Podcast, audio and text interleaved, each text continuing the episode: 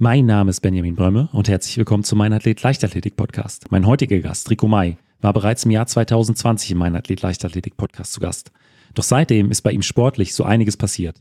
Denn mittlerweile ist Rico Nachwuchsbundestrainer der Kurzhürde für die Männer. Und deshalb schauen wir natürlich darauf, was in den letzten Jahren so passiert ist. Und wir sprechen natürlich auch über seine Tätigkeit als Nachwuchsbundestrainer. Da müssen wir wieder hin, sonst haben wir international keine Chance. Und das ist meine Aufgabe als Bundestrainer oder Nachwuchsbundestrainer, dass wir international wieder konkurrenzfähig werden. Und da müssen wir natürlich erstmal die Hausaufgaben im Lande machen. Aber da gilt es, eine Philosophie zu entwickeln und die vielleicht noch stärker an die Trainer zu bringen.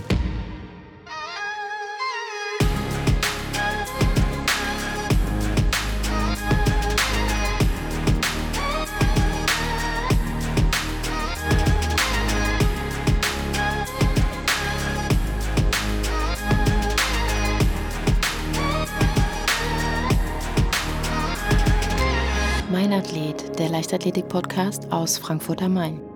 Herzlich willkommen, Rico. Hallo, grüß dich. Ja, es freut mich, dass du äh, mal wieder zu Gast im Podcast bist. Äh, wir haben eben im Vorgespräch schon so ein bisschen äh, gequatscht über ja die Umstände von unserer letzten Folge. Damals äh, war ich ja noch in Jena bei dir, äh, auch in der Trainingseinheit zu Gast. Also ich habe auch noch äh, zugeguckt, wie du eine Trainingseinheit begleitet hast und haben dann damals das Interview persönlich aufgenommen. Heute, ich glaube, rund drei Jahre später, das Ganze online. Aber ich glaube, das wird der Folge keinen Abbruch machen. Ich denke auch, das wird, das wird richtig gut. Aber äh, erzähl mal, was ist denn so in den äh, letzten Jahren bei dir so passiert? Ja, also äh, ich, wir waren, wann haben wir uns getroffen? 2020, 2020 oder sogar 2019. Ähm, ich hatte damals äh, auch schon eine sehr gemischte Trainingsgruppe mit vorrangig Springern. Das war dann auch unser Thema, dass wir in Richtung Dreisprung im Jugendbereich äh, uns ausgetauscht haben. Äh, ja, und in 2020 kam äh, Volker Beck auf mich zu und äh, der damalige,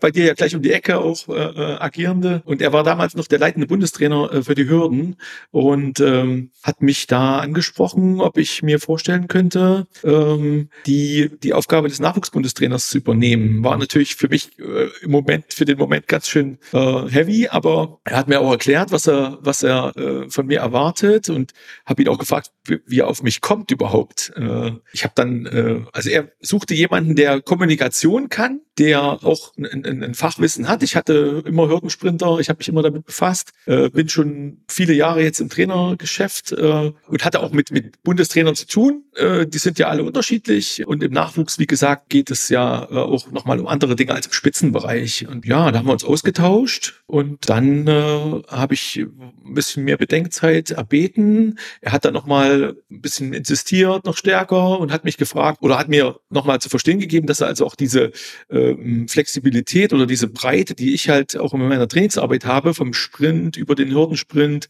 Langsprint, Langhürde, aber auch Sprung, dass diese Allgemeinheit natürlich im, im, äh, im Überblick sozusagen für den Nachwuchs immer richtig gut sind. Gar nicht so sehr dieses, das habe ich jetzt auch schon gemerkt, die letzten Jahre, äh, es geht gar nicht um das absolute Detailwissen. Ja? Es geht eher um andere heutzutage Soft Skills genannt, wo ich mich, glaube ich, auch sehr gut wiederfinde. Ja, und dann habe ich das zugesagt und das war gerade in der Corona-Zeit ganz schwierige Sache. Es konnten noch gar keine richtigen Lehrgänge stattfinden und dann bin ich da äh, angetreten 2020 und dann äh, ging das da los. Also da ist äh, tatsächlich einiges dann bei dir passiert. Du hast auch eben nochmal äh, die unsere erste Folge angesprochen. Ein Thema, an das ich mich auch noch erinnern kann, was äh, viel Feedback äh, mir nochmal gebracht hat, war auch das Thema äh, zyklusbasiertes äh, ähm, Training. Also bei bei Mädchen, äh, bei, bei Frauen, das war auch ein Punkt, wo wir auch zumindest mal kurz drüber gesprochen hatten. Deswegen, das ist, war ja auch so ein Punkt, weil das Stichwort breit aufgestellt, ähm, viele Aspekte mit ins Training reinbringen. Ähm, das ist auch was, äh, was mir jetzt gerade noch mal dazu in den Sinn gekommen ist. Ja, das war damals, ich kann mich entsinnen, äh, du hattest noch gar nicht so viel davon gehört. Ich hatte mich schon eine Weile damit beschäftigt. Es ist mittlerweile ein sehr, sehr äh, präsentes Thema geworden und wird versucht zu erforschen, gar nicht so einfach zu erforschen, gerade auch die Mädels, die die Pille nehmen, für die wird es schon dann, äh, oder die kann man gar nicht richtig untersuchen und für die ist die Steuerung im Training natürlich dann nochmal schwieriger äh, als das Ganze. Aber da hat sich in den letzten drei Jahren auch viel getan, ja, auch gerade mit einigen Sportlern, gerade wenn ich an, an Laura Philipp denke, die Triathletin, die das hat das sehr, sehr publik gemacht, aber auch aus anderen Sportarten. Nee, das ist ein Thema, was mich nach wie vor, äh, ich habe auch betreue nach wie vor auch Mädels, was mich sehr interessiert und äh, was damals so noch ein bisschen in den Kinderschuhen steckte, sicherlich wissenschaftlich schon weiter war, als es in der in der Bevölkerung oder in den Trainerbereichen war. aber äh, ist nach wie vor sehr, sehr interessantes Thema. Also seitdem schon äh, einiges passiert. Und du hast ja dann äh, Volker Beck auch irgendwann schlussendlich zugesagt. Du hast gesagt, dann in, in 2020 bist du dann Nachwuchsbundestrainer äh, geworden. Was hat sich denn äh, für dich seitdem so geändert in deinem alltäglichen äh, Leben als, als Trainer? Ja, also wie gesagt, die Verantwortung liegt jetzt auf einem Kader, den man führen muss. Äh, Kommunikation kann ich, muss ich so sagen, mich mit den, äh, mit den Heimtrainern, mit den Athleten austauschen, Lehrgänge organisieren. Es geht um Budgets mit mehreren tausend Euro, die äh, organisiert werden müssen und sollen. Trainingslager, äh, die vorbereitet werden müssen, die finden bei uns immer traditionell in Teneriffa statt. Äh, und äh, dort muss man nicht mitfahren, aber die viele fahren immer mit. Ja, und insgesamt auch äh, Fortbildungen und Kontakte zu den Landestrainern, denn wir werden sicherlich noch drauf kommen, der, der Hürdensprint männlich äh, ist ja noch nicht so gut aufgestellt jetzt im Moment in Deutschland. Äh, da arbeiten wir sehr stark dran. Und was ich auch äh, in, auf dem Weg sozusagen oder seit Beginn des, des, äh, der Tätigkeit sehr, sehr gut finde, ist, dass ich mit meinem äh, Pendant für den weiblichen Bereich, Björn Sterzel aus äh, Hannover, unglaublich gut zusammenarbeite. Also wir bilden dort wirklich ein Team.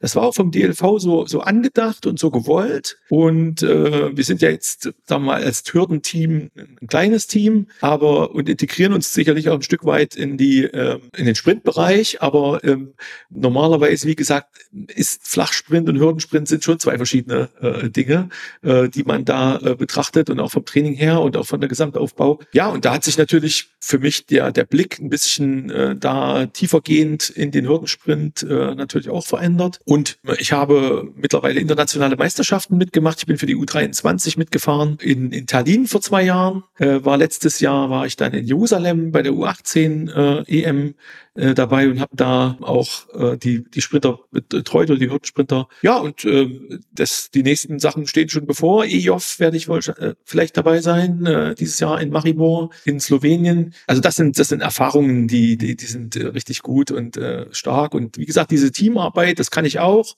Das sind so die zwei Dinge, wo ich sage, einfach, das, das mag ich äh, und, und äh, das, das, das versuche ich auch äh, zu leben.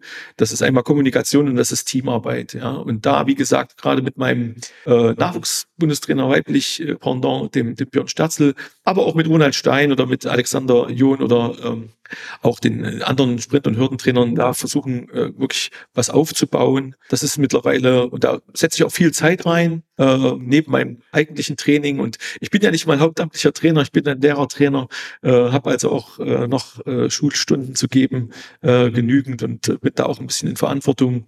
Aber ähm, ja, das macht mir nach wie vor richtig viel Spaß.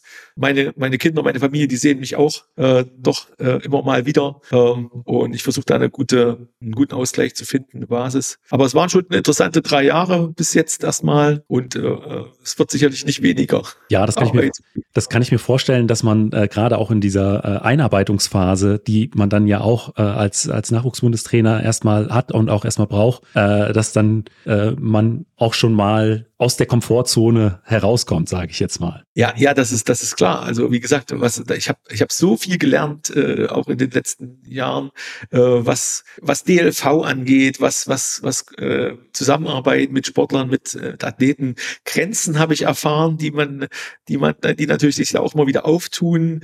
Habe unheimlich viele Leute kennengelernt, auch sehr sehr interessante Menschen kennengelernt äh, und äh, ja, das ist eine, eine, eine Zeit. Also ich bin jetzt, glaube ich, über die Einarbeitungszeit hinaus glaube ich und hoffe ich. Aber es kommt immer wieder neue, neue Situationen, ja. Und man hat halt auch eine Verantwortung gegenüber den Sportlern.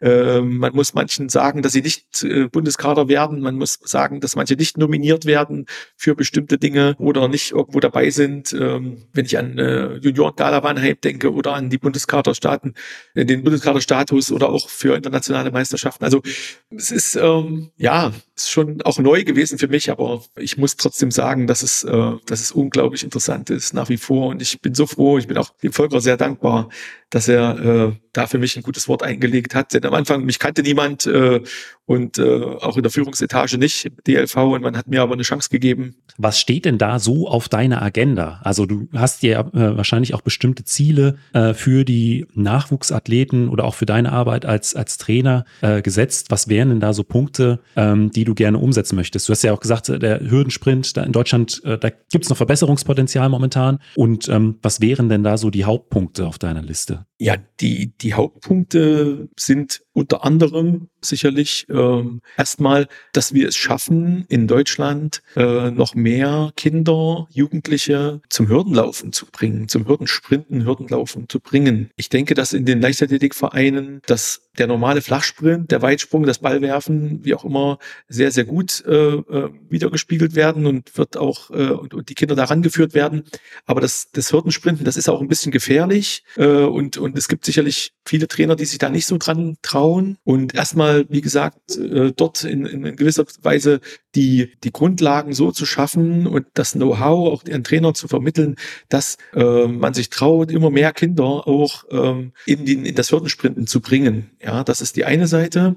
Die zweite Seite, die dann damit zu tun hat, weil wir ja eine, hoffentlich mit einer großen Basis dann auch eine, eine bessere Spitze haben, wäre, dass wir noch mehr Teilnehmer bei deutschen Meisterschaften haben. Ja, sowohl in der Halle, wo es nur U20 äh, Meisterschaften gibt, aber auch äh, es gibt ja mittlerweile U16 deutsche Meisterschaften, U18, U20, dass wir dort entsprechend viele Teilnehmer haben. Ja, das heißt also, dass die Normen und die sind haben sich leicht geringfügig angepasst an die Corona-Situation, aber äh, wir sind dort auf einem guten Wege, hatten äh, dort letztes Jahr in Ulm dann bis zu 30, 35 Teilnehmer in jeder Altersklasse.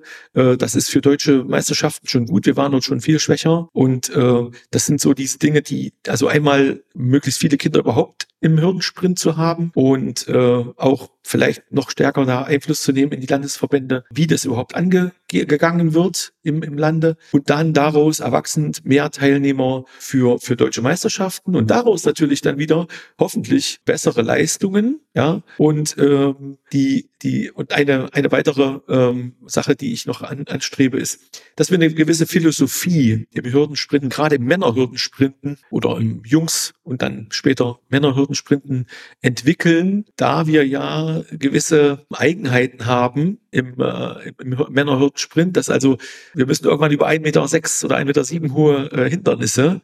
Und äh, da verändert sich über die Jahre natürlich einiges. Und das, das müssen wir vorbereiten, das müssen wir angehen, da braucht es Strategien, da braucht es Philosophien, da müssen wir Trainer mitnehmen. Wir waren da schon mal besser in Deutschland und haben das ein Stück weit verloren. Ja, also wir hatten richtig gute Leute, wenn ich an frühere denke, angefangen mit Blaschek oder noch eher Schwarthoff, äh, äh, Fenner, äh, später dann Matischek, äh, John, äh, Balnuwei, ja. äh, auch später Traber und so weiter, äh, äh, Lords. Wir hatten dort, äh, das war eine andere Zeit und die haben auch etwas anders trainiert. Ja, da kommen wir vielleicht nochmal dazu.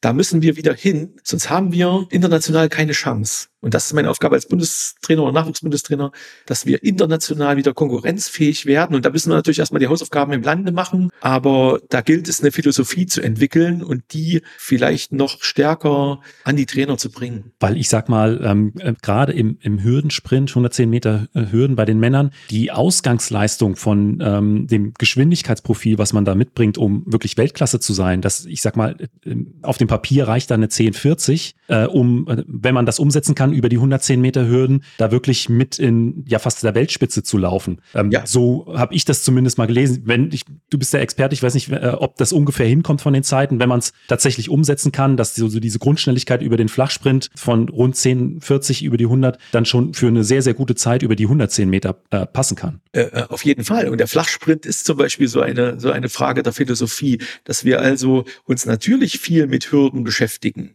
Ja, aber die Flachsprintleistung, die ist einfach notwendig. Und wenn wir da äh, Jugendliche haben, die über elf Sekunden laufen, die 100 Meter, dann haben wir natürlich keine Chance, unter 14 Sekunden äh, schon mit den Jugendhürden zu laufen, die noch flacher sind. Ja, also der Flachsprint aus meiner Sicht äh, ist, muss eben auch entwickelt werden und kann nicht nur über Hürdensprinten entwickelt werden. Ne? Wir haben dann richtig gute Leute, die richtig stark sind, auch im Weltmaßstab, wie Greg Holloway, der seine Geschwindigkeiten alles über die Hürden entwickelt, ja, über Hürden sprinten, die dort Setups aufbauen, wo man eben mehrere Hürden weglässt und dann kommt auf einmal wieder eine Hürde in, in, und daraus eben eine, eine Flachgeschwindigkeit entwickeln. Aber das, das haben wir nicht und da müssen wir, müssen wir ran. Die Trainer müssen auch wirklich, wirklich auf Flachsprint äh, ent entwickeln und ähm, und dann eben daraus die Geschwindigkeiten entwickeln, die wir für, die wir für die Hürden brauchen. Und es gibt natürlich solche, solche äh, Leute, die, wie, wie Omar McLeod, der eben unter 10 gelaufen ist, ja, in äh, der, der Hürde, äh, im Flachsprint und dann eben die, die Hürde äh, auch dann Richtung, Richtung 13 Sekunden läuft, ja. Das ist im Endeffekt äh, die Sache, die man äh, da auch mal schauen kann und sehen kann, ja. Ein, ein, ein Erik Ballnoweit, der eine 10,48 lief, dann aber trotzdem äh, unter 13,50 äh, die Hürde laufen konnte, zeigt eigentlich, ähm, was wir, was, was da möglich ist. Ne? Und da müssen wir irgendwo hin. Wenn ich jetzt mal Beispiel nehme, im Moment der beste A-Jugendliche oder einer der besten A-Jugendlichen äh, U20-Leute, der Nils Leifert, letztes Jahr Dritter in Jerusalem, der ist jetzt eine 1067 gelaufen als, als äh, 17-Jähriger und, und läuft halt auch 1364 die Hürde. Ja, also du musst, du musst in so eine Bereiche, im Jugendbereich musst du zumindest in Richtung 1060, 1070 und dann im Erwachsenenbereich eben nochmal eine Schippe drauflegen. Ne? Weil sich halt äh, die Dinge so stark verändern ne, beim Hürdensprinten. Äh, Während jetzt manche vergleichen immer die, die, äh, das Hürdensprint mit den Werfern. Ne? Die Werfer haben so alle zwei Jahre entwickelt sich, äh, äh deren, werden der, deren Gewichte schwerer. Ja, so. Aber die Anlaufbahn beim Speerwerfen bleibt gleich. Der Kugelstoßring bleibt alles gleich. Ja, auch das Gerät bleibt das gleiche. Bei uns in der, in der Hürde ist es so, wir beginnen äh, mit, mit, mit, mit 60 Meter Hürden, ja, bei der, der U14. Und dann alle zwei Jahre entwickeln sich vier Dimensionen gleichzeitig. Es entwickelt sich oder es verändert sich der, der Anlauf zur ersten Hürde. Es entwickelt sich der Zwischenhürdenabstand. Es entwickelt sich die Hürdenhöhe und der Auslauf zum Ziel. Und wenn wir noch die fünfte Dimension nehmen, die Strecke wird nochmal länger. Von 60 auf 80 auf 110 oder bei den Mädels auf 100. Das heißt, die Sportler müssen in der Lage sein, alle zwei Jahre äh, im Endeffekt vier bis fünf Dimensionen zu verändern. Und das ist unglaublich ja. schwer. Ja, das ist unglaublich schwer. Und darauf müssen Trainer vorbereiten. Und wir müssen da auch viel langfristiger denken. Ja, wir können nicht erst im Dezember, wenn wir in eine neue Altersklasse rutschen, anfangen, eine höhere Hürde zu trainieren. Wir müssen auch schon Trainingseinheiten, da ganz, da bin ich schon bei Philosophie, äh, wir müssen dort anders rangehen. Wir müssen schon frühzeitig auch Trainingseinheiten schaffen, wo wir etwas höhere Hürden laufen, noch ohne viel Druck, ohne viel Geschwindigkeit, Fünferrhythmen, ja, oder wechselnde Höhen, dass wir das immer einbauen, äh, dass wir da irgendwo vorwärts kommen. Äh, sonst sind wir nicht vorbereitet, langfristig mal wirklich 1,7 Meter hohe Hindernisse und 9,14 Meter Abstand äh, zu überwinden.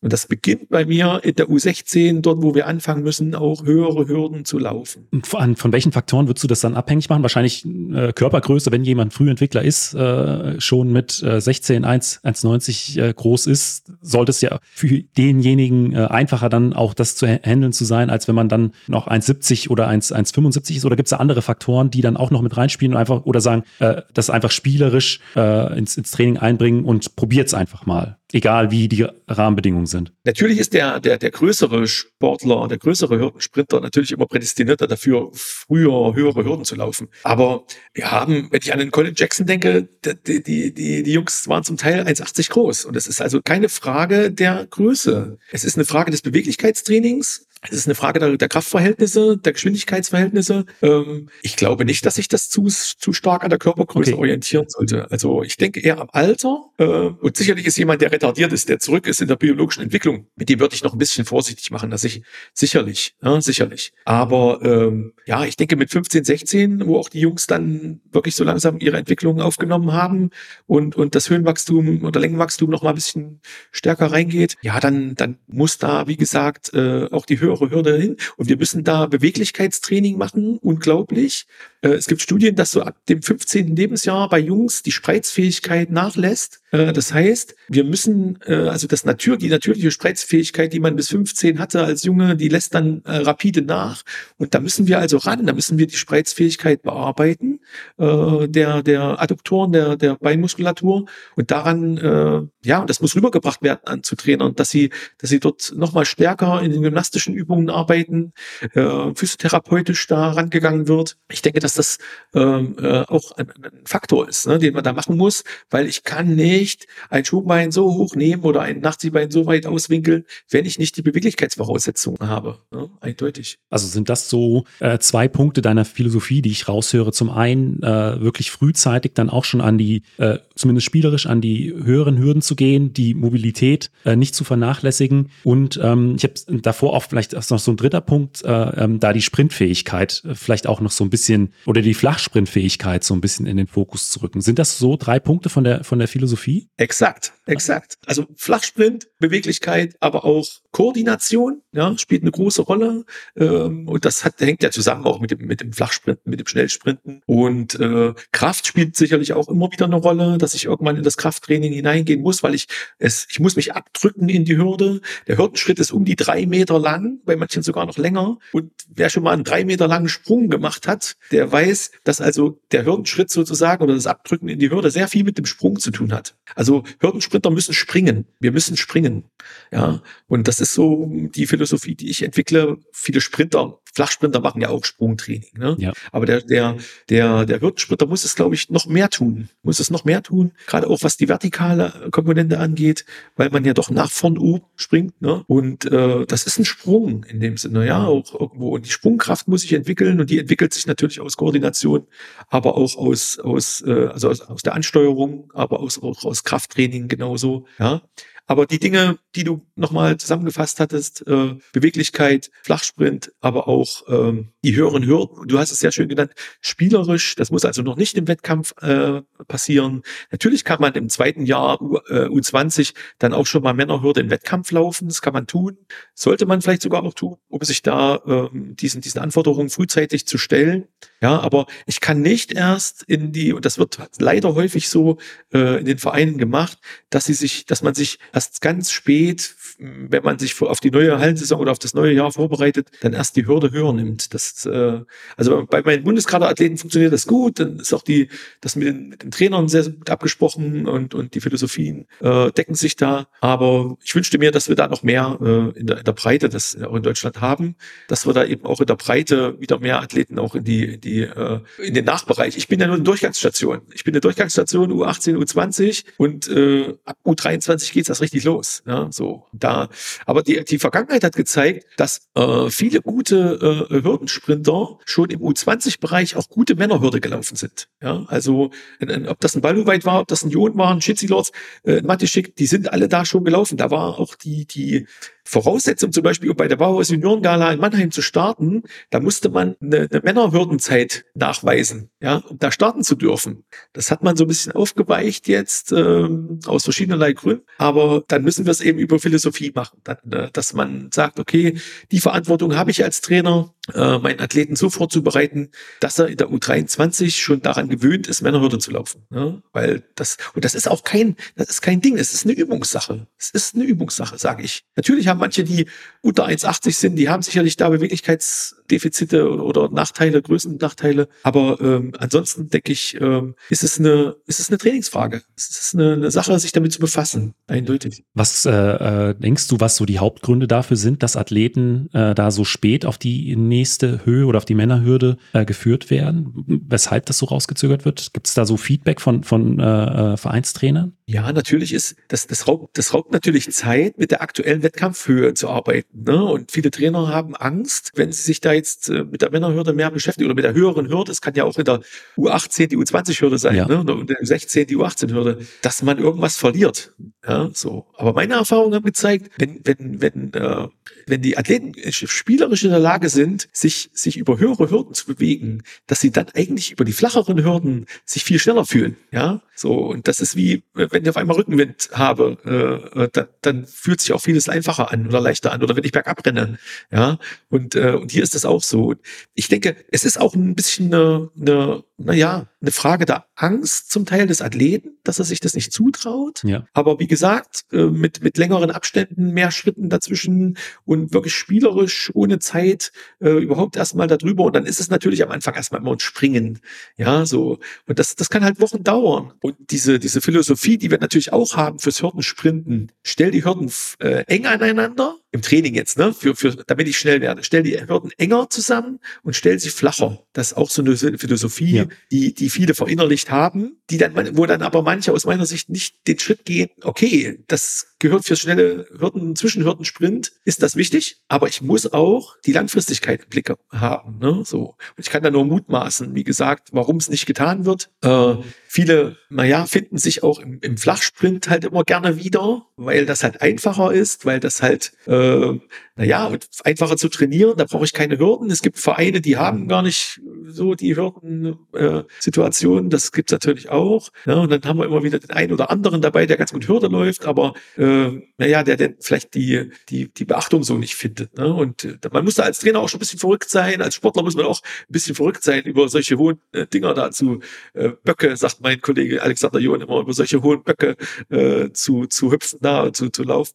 Äh, muss man schon ein bisschen, bisschen weird sein. Aber ich denke, äh, dass das, äh, das, das macht's halt aus und es ist was ganz Besonderes, äh, Hürdensprinter zu sein. Ja, so. Und äh, das, und das Ding ist, wenn man, äh, wenn man halt zum Beispiel als 100 Meter Sprinter sich nicht mehr weiterentwickelt und geht dann Richtung 200 oder 400, ne, das kann man machen. Das geht mit der Hürde nicht. Ja, da, da laufe ich 110 Meter Hürden und ich laufe es nicht. Ja, ich kann dann sagen, okay, ich könnte sagen, ich gehe auf die 400 Meter Hürde oder so, aber das ist ja was ganz ja, anderes. Ja, ja. ja. ja, das ist richtig. Und auch was du sagst, also man äh, muss schon ein bestimmter Typ sein. Ich meine, ich, ich bin selbst knapp äh, 1,90 und wenn ich äh, vor so einer Männerhürde stehe, habe ich auch Respekt davor. Und äh, wenn man dann sieht, wie schnell die da durch den Hürdenwald sprinten, äh, die ja. Jungs, das ist schon beeindruckend. Aber äh, was wären äh, aus deiner Sicht denn so Konzepte, um mehr Athleten oder vielleicht auch Trainer in den Verein äh, dazu zu bringen, auch diesen Weg zu gehen? Ist es da vielleicht so ein bisschen äh, mehr Know-how äh, zu vermitteln? Ähm, oder gibt es da noch andere äh, Möglichkeiten, um das so ein bisschen ja breiter aufzustellen? Wir stecken in dem Dilemma, dass die Kinderleichtathletik, die ich wirklich befürworte, das ist eine, wirklich eine gute, eine gute Geschichte, Teamwettkämpfe und so weiter.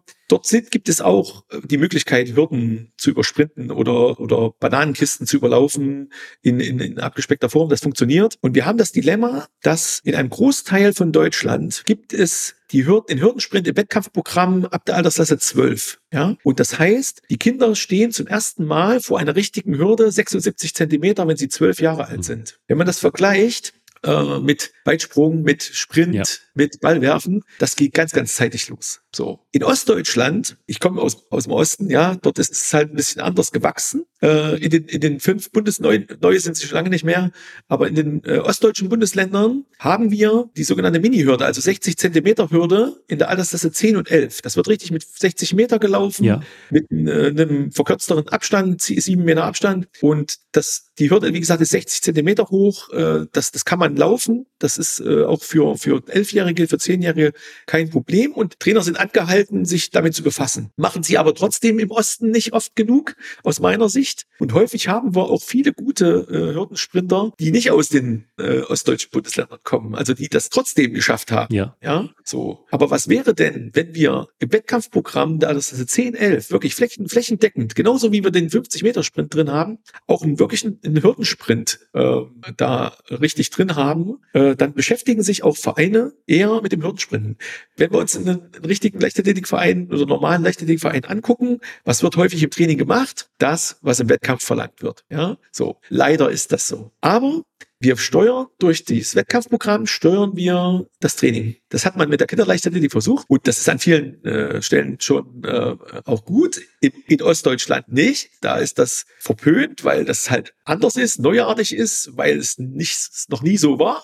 Äh, das finde ich auch schade. Äh, da sollte es mehr äh, davon geben. Aber wir sollten uns eher mit dem Überlaufen von Hindernissen befassen. Ja, das muss in jede, äh, müsste vielleicht noch stärker in die, in die Trainerausbildung der Kinderleichtathletik und noch stärker in die Kinder, in die Trainerausbildung der, der, der Ziellizenz für, für das das Grundlagentraining. Das, das muss noch stärker sein und da müssen noch mehr Übungsangebote geschaffen werden, noch mehr äh, Übungsmöglichkeiten. Trainer wollen immer Praxisdemonstrationen haben. Ne? Die wollen gar nicht so viel Theorie haben, die wollen Praxisübungen haben. Ja? Und dieses schnelle Überlaufen von flachen Hindernissen äh, mit kurzen Abständen, äh, wo man sich nicht wehtun kann, das, das sollte es viel, viel mehr geben. Das ist für mich ein Baustein und dort vielleicht eigentlich das Wettkampfsystem nochmal äh, zu überdenken in dem Bereich. Man hat auch schon versucht, äh, da in der U16 oder selbst U18 dort nochmal andere Wege zu gehen. Äh, das ist aber, glaube ich, nicht der richtige Weg. Wir müssen uns auch international trotzdem ein bisschen äh, orientieren und äh, eine 91 Zentimeter hohe Hürde für einen, für einen 16-, 17-Jährigen, das ist nicht zu hoch. Also das hat, wir müssen ja immer daran denken, wo wir mal hinwollen. Ja. Ne? Wir wollen ja mal auf 1,6 Meter sechs, äh, oder 1,7 Meter sieben fast. Ja, so. Und ähm, da, da denke ich, da könnte man schon noch ein bisschen was äh, über das Wettkampfangebot äh, machen, dass eben 60 Meter Hürden für 10-, 11-Jährige auch wirklich angeboten werden, dass es feste Abstände gibt, weil in der Kinderrechte kann man das relativ stark wählen. Äh, das gefällt mir nicht so. Ja, und dann muss es natürlich über Fortbildungen gehen, muss es über, über zentrale Maßnahmen gehen, die die Landestrainer auf jeden Fall auch anbieten. Das passiert ja eigentlich so gut in wie jeden äh, Landesverband, äh, dass da äh, Kaderlehrgänge stattfinden, äh, wo man wo man arbeitet. Aber äh, geht eben Kaderlehrgänge beginnen halt häufig erst dann, wenn sie wenn du wenn du Kader wirst. Ne? Und das ist mit 14 bei eigentlich 15 und noch später. Und das ist zu spät. Das ist zu spät. Ja, wir, also es ist ganz selten, dass man noch jemand, der mit 14 mit der Hürden, mit dem Hürdensprit angefangen hat, dass der irgendwie Richtung Männerhürde durchgeht. Das haben wir ganz selten gehabt. Ja, mein, mein Kollege Alexander John hat mal eine, eine Erhebung gemacht von, von denjenigen Sportlern, die es in, in, äh, im Erwachsenenbereich, gerade im Männerhürdensprint, äh, die es mal noch zu internationalen Meisterschaften geschafft haben. Und die waren fast durchgängig, mit ganz, ganz wenigen Ausnahmen, waren die schon äh, in der U18 waren die schon dabei, ja, waren die schon gut dabei im deutschen Maßstab. Ja, das heißt also, wir müssen versuchen, die Sportler eher abzuholen äh, und dort eher auszubilden. Ja, und ich rede von Ausbildung. Ja, und das gehört eben, und das Schöne ist eben diese Philosophiefrage auch, dass die Trainer verstehen müssen, wie gut das Hürdensprinten für, für auch als Zubringerleistung für andere Disziplinen ist. Ich erinnere mich, ich weiß nicht, ob du dich erinnern kannst, als Robert Harting nach seinem Sieg die Fahne ja. auf dem Rücken tragend mit Nachziehbein äh, die, die Frauenhürden genommen hat. Ja. Kannst du dich entsinnen? Ja, ja. Das, da habe ich ja. sofort die Bilder im Kopf. Ja, und da sieht man, dass Robert Harting ein Grundlagentraining gemacht hat und das war nicht nur Werfen in Berlin. Ja, also der, der konnte auch andere Dinge. Und das ist ein Bär gewesen, ja, von, von, von Körper her. Richtig, richtig äh, cool. Und wenn du siehst, wie viele Hochspringer Hürden sprinten, trotzdem, ja, in ihrem Training. Weitspringer sowieso. Oder äh, Kombination von Hürdensprint, Weitsprung. Ja, wir hatten früher hier in Jena die Sophie Kraul, die in, in beiden Disziplinen äh, U20-Europameisterin war. Ja, also wo beides zusammengepasst hat. Wir haben viele, die sowohl Weitspringen als auch Hürden haben. Diese Rhythmisierung, die hilft unglaublich. Die hilft auch Werfern, die hilft Läufern äh, in der Vorbereitung auf äh, Hindernisse zum Beispiel und so weiter. Ja, also, also wenn das Trainer noch stärker verstehen, dass sie eigentlich mit dem Hürdensprint andere Disziplinen verbessern. Ja, das äh, und dann vielleicht fällt dann doch mal jemand ab, der der wirklich auch gut äh, im Hürdensprint ist und das weiterführen kann. Ja. Hast du da so einen Überblick, wie das äh, äh, vielleicht zum Teil auch im Ausland läuft? Also ähm, werden da diese Konzepte vielleicht hier und da auch gefahren, dass äh, das in der Kinderleichtathletik deutlich früher vielleicht auch angeboten wird im Wettkampfsystem oder äh, dass sowas auch in äh, mehr in, in den Trainingsalter kombiniert wird? Also ähm, hat man da so den Einblick? Äh, auf, auf jeden jeden Fall versuche ich zu kriegen, um, um auch Ideen für Deutschland zu, zu entwickeln. Das ist meine Aufgabe. Ähm, also wir müssen in Amerika müssen wir schauen, äh, da ist ja sowieso alles anders. Ja, so äh, dort äh, befassen sich wirklich die äh, die jüngsten Kinder äh, äh schon schon mit Hürdensprinten. Interessant ist dort, dass äh, ab der Altersklasse 12 die Abstände der Hürden genau gleich sind, also wie, wie die Erwachsenen, nur dass die Hürde flacher ist und äh, um da durchzukommen, müssen die Sportler halt nicht drei Schritte machen, sondern vier Schritte. Ja, das heißt, äh, amerikanische Kinder fangen, lernen den Viererrhythmus ja, was bei uns verpönt ist. Aber äh, in Amerika ist das, ist das eine normale Geschichte. Ja? Und Viererrhythmus ist, das ist die hohe Schule, das ist eine super Sache, wer das kann. Manche in Deutschland müssen das tun, weil sie mit drei Schritten nicht schnell genug sind. Aber äh, in Amerika ist das ganz normal. Ich habe den Überblick so ein bisschen in Frankreich und in, in Großbritannien. Dort wird sehr zeitig mit, äh, mit, dem, mit dem Überlaufen von, von Hürden äh, äh oder Hindernissen angefangen. Ähm, und äh, ja, die, die, die Philosophien sind dort, sind dort anders. Ja, wir haben dort äh, auch starke Trainingsgruppen, die sich zusammenfinden, nicht so einzeln und verteilt, wie wir das in Deutschland haben, wo, wo jeder äh, versucht, sein eigenes Ding zu machen. Das, äh, glaube ich, das funktioniert nicht. Es müssen auch nicht alle bei einem Trainer sein, das ist nicht, nicht gut.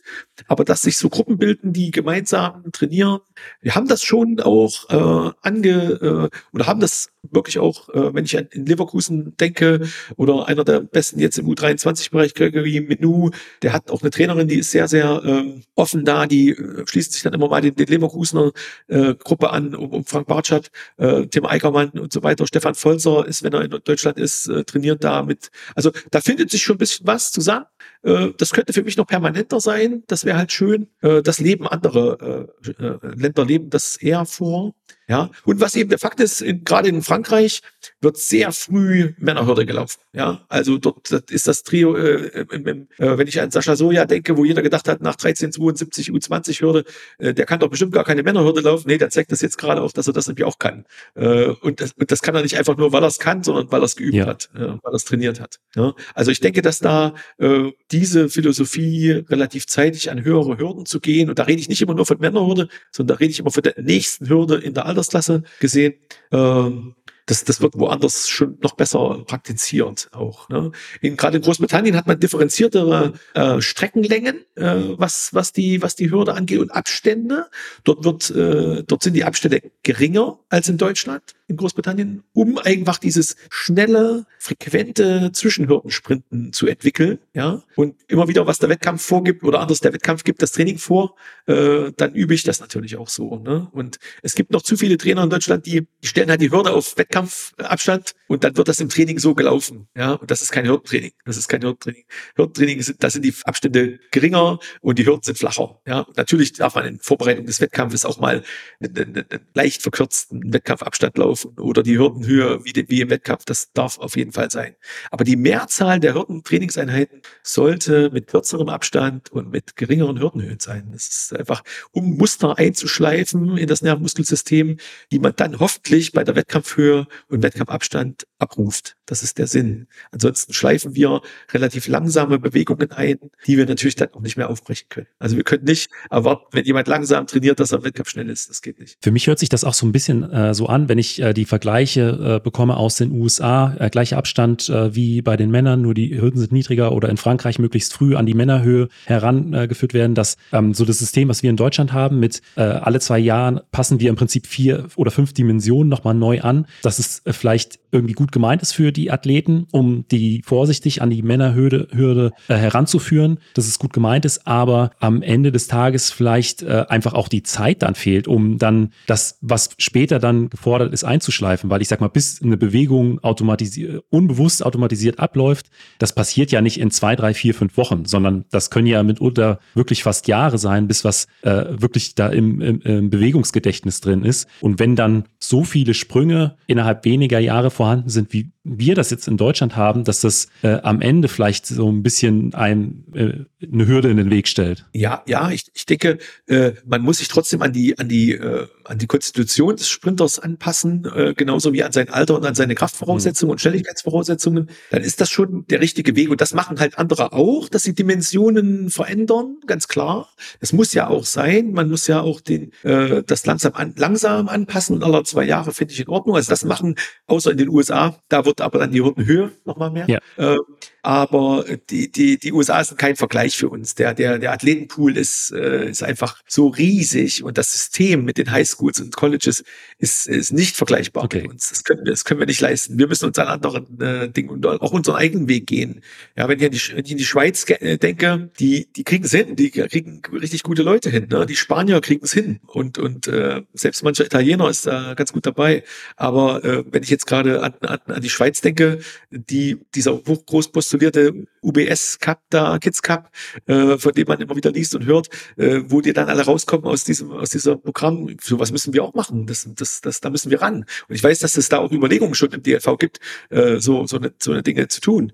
Ähm, aber im, im Endeffekt äh, ist das schon okay, diese Dimensionen zu verändern. Das sollte man tun. Ich, man, wir können auch nicht warten, bis sie 25 sind. Ja, das, ja. das geht ja auch nicht. Also die, die, die Zeit haben wir dann auch wieder nicht. Ne? So, wir können nur versuchen, vielleicht etwas eher anzufangen mit Hürdenlauf und Hürdensprint. Ja, also dass wir nicht erst mit 13 anfangen oder so, sondern dass wir mit, mit 10, 11 anfangen und vielleicht noch tiefer. Da kann man Bananenkisten oder kleine, kleine Wickets überlaufen. Das, das ist alles möglich. Äh, Rhythmus entwickeln, Schulung. Ja, und dann, und dann versuchen, daran zu bleiben und dran zu bleiben und immer weiter. Consistency is key. Das ist immer dieser, dieser Hashtag, der da, aber das ist einfach so, mhm. dass wir da dranbleiben und dass sich, dass sich Gruppen finden, die, die gemeinsam trainieren, die wir zusammenbringen, auch gesteuert durch die Bundestrainer, äh, und die dann im Endeffekt äh, in Maßnahmen, in Trainingslagern, in Lehrgängen äh, Dinge zu entwickeln dann. Ne? Und ja, äh, das, das, also ich denke, dass schon der richtige, die richtige Sache ist, diese, diese Dimension anzupassen.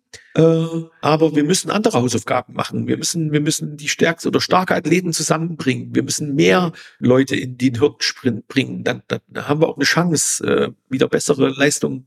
Das ist einfach die Pyramide. Ne? So. Ja. Und da geht es für mich einfach eher und das eher anfangen bedeutet Know-how in die Trainer bringen, ja, und, äh, und dort noch stärker das, das Wissen und die Kompetenzen ent, ent, entwickeln. Wie, wie gehe ich da ran? Wie bringe ich jemanden zum Hürdensprint und wie äh, schaffe ich das, dass der halt aller zwei Jahre die, die vier bis fünf Dimensionen verändert, aber trotzdem eben gut bleibt und sich weiterentwickelt. Da ist jetzt der Punkt, den ich aufgeschrieben habe, Kommunikation, Trainer, Athleten. Kommunikation ist ganz wichtig. Das heißt, äh, ich, ich als Bundestrainer zum Beispiel brauche eine Rückmeldung vom, vom Heimtrainer. Ich brauche eine Rückmeldung vom, vom, vom Athleten. Ich brauche aber auch äh, Rückmeldungen von anderen Trainern, die keine Bundeskaderathleten haben, um einfach das System in Deutschland noch ein bisschen besser begleiten zu können oder, oder, oder Leute zusammenzubringen, äh, Wissen zu vermitteln. Jeder weiß irgendwas, was der andere nicht ja. weiß.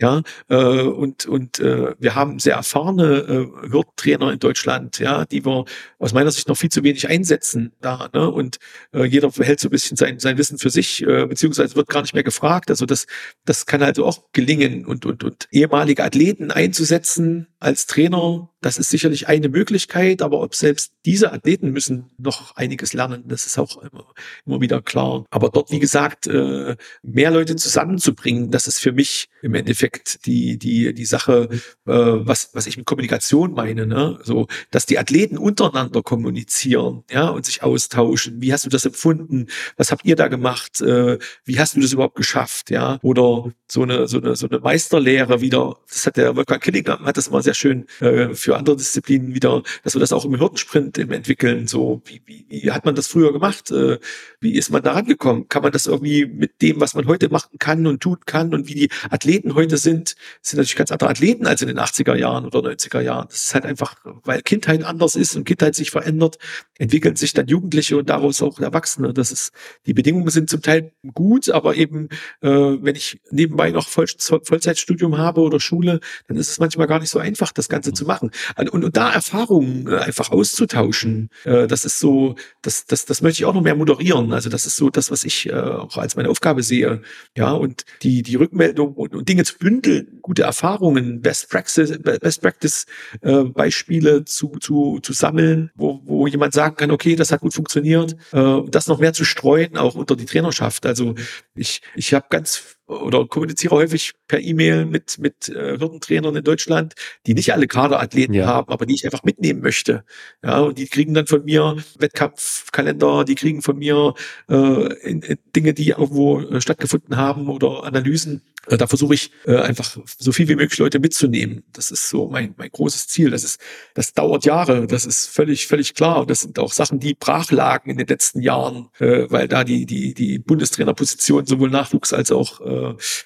Männerhürde, äh, Männerhürde häufig gewechselt haben und so weiter und, und die, die Leute auch andere Qualitäten hatten in den letzten Jahren. Aber ich versuche mich da einzubringen und äh, so gut ich kann. Aber das, das also Kommunikation in, in verschiedenste Richtungen, ja, so Athlet, Athlet, Trainer, Athlet, äh, Trainer, Trainer, Bundestrainer, Athlet, Bundestrainer, äh, Trainer, also so, so eine so eine so eine Spinne da aufzubauen, äh, das das wäre für mich äh, da, daran arbeite ich gerade. Das ist so äh, die die Sachen, dass ich noch mehr Leute mitnehme, dass wir Wettkämpfe gestalten und das muss kommuniziert werden, wo möglichst die Besten Deutschlands dabei sind. Das kann nicht immer nur die deutsche Meisterschaft sein. Ja.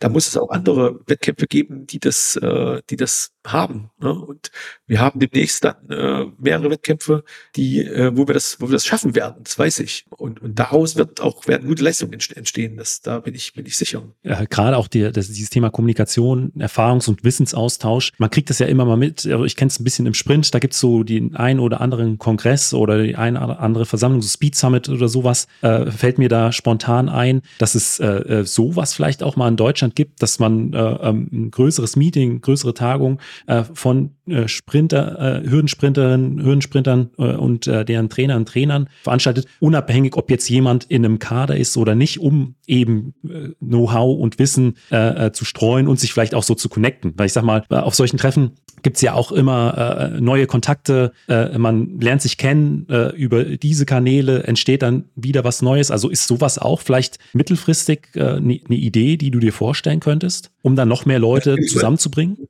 Bin ich voll bei dir. Äh, wir haben das tatsächlich im, äh, im November letzten Jahres hatten wir das in, in Kaiserau in der Sportschule. Dort äh, war das Oberthema, war dort äh, der Frauenhürdensprint. Und wir sind uns einig, dass wir das äh, relativ zeitnah in den nächsten ein, zwei Jahren in, für den Männerhürdensprint machen. Ja, dort war zum Beispiel der Trainer von, von, von äh, Camacho Quinn, die äh, Olympiasiegerin, äh, war da, der wurde eingeladen. Das ist ein Ire, äh, der in Amerika trainiert. Es gab immer so in der Vergangenheit mal so, so private Dinge mit Rainer Ryder, äh, äh, die man gemacht hat und so. Aber äh, das ist auf jeden Fall eine Sache, die mir, die mir gefällt. Also äh, dort mal äh, aus dem Ausland auch äh, Leute Oui. Zusammenzuführen, beziehungsweise auch mal deren Einstellungen sich anzuhören. Das ist, äh, ist definitiv, muss das so, muss das so sein. Und äh, Hürdenweiterbildungen, Fortbildungen äh, müssen ja nicht nur für den Spitzenbereich angeboten werden. Ja, es kann ja auch in den Landesverbänden äh, angeboten werden, wie arbeite ich mit, mit, mit 11, 12, 13-Jährigen, was mache ich da mit der Hürde? Äh, und äh, diese Dinge, da gibt es Landesverbände, die sind sehr, sehr offen. Da habe ich mich angeboten, da kann ich auch äh, kommen und, und, und dort mal was erzählen. Gibt Landesverbände, die dann ein bisschen abwehrender sind oder, oder denken, dass sie es schaffen. Äh, aber das ist in der Natur der Sache. Äh, wir haben sehr fähige Leute, äh, auch Trainer, erfahrene Trainer, die dort auch Weiterbildung, Fortbildung übernehmen, aber äh, da muss noch mehr System rein. Äh, da bin ich bin ich äh, mir ganz sicher. Das ist vielleicht, das ist so mein Traum, dass es einmal im Jahr äh, eine Hürdenfortbildung gibt. Ja, so. Die kann ja, die muss nicht nur für den Spitzenbereich sein. Im Gegenteil, das sind die wenigsten Trainer, die im Spitzenbereich arbeiten, sondern äh, im Bereich U14, U16, U18. Dort müssen wir, äh, dort müssen wir ran, ja, und müssen da äh, hin. Und natürlich ist es für einen Trainer schwierig, der nebenbei das Training macht und, und, und eigentlich hauptberuflich was ganz anderes macht. Da fehlt mir manchmal noch so ein bisschen das Interesse, aber das haben andere Disziplinengruppen auch. Äh, aber es gibt durchaus Trainer, die verrückt sind einfach. Ne? im positiven Sinne und die auch jetzt nicht hauptamtliche Trainer sind. Ja. Absolut. Äh, und äh, ohne die geht, geht gar nichts. Da, da wird es nicht geben.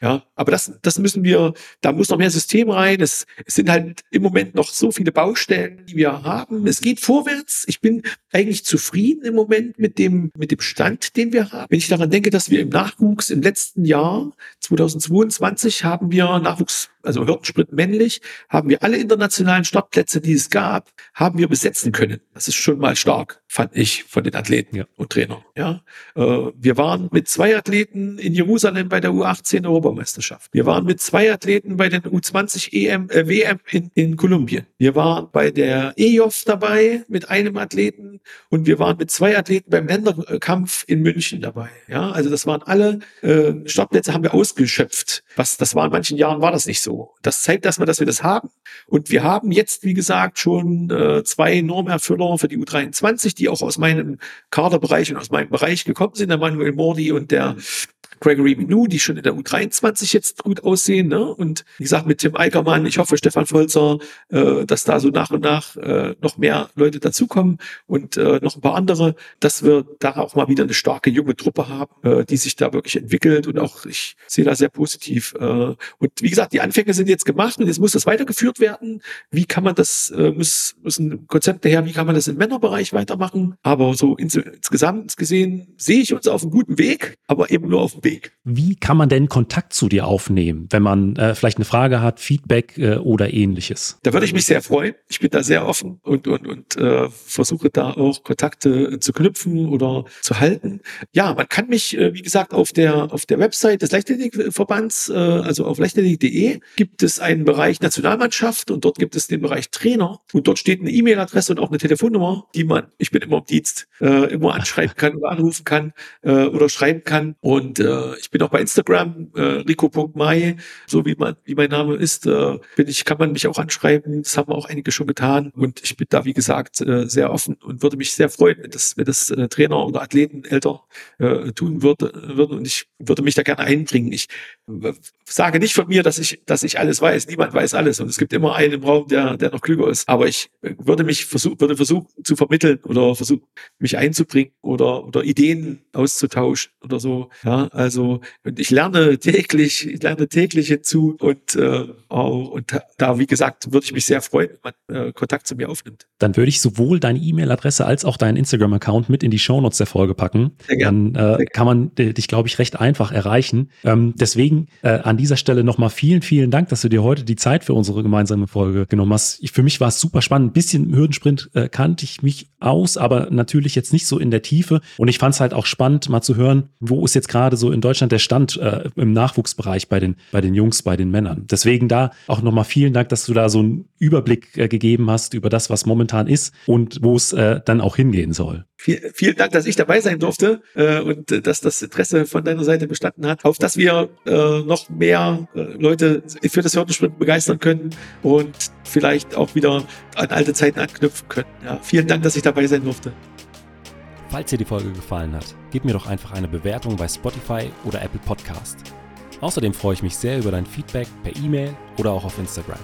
Vielen Dank und bis zum nächsten Mal.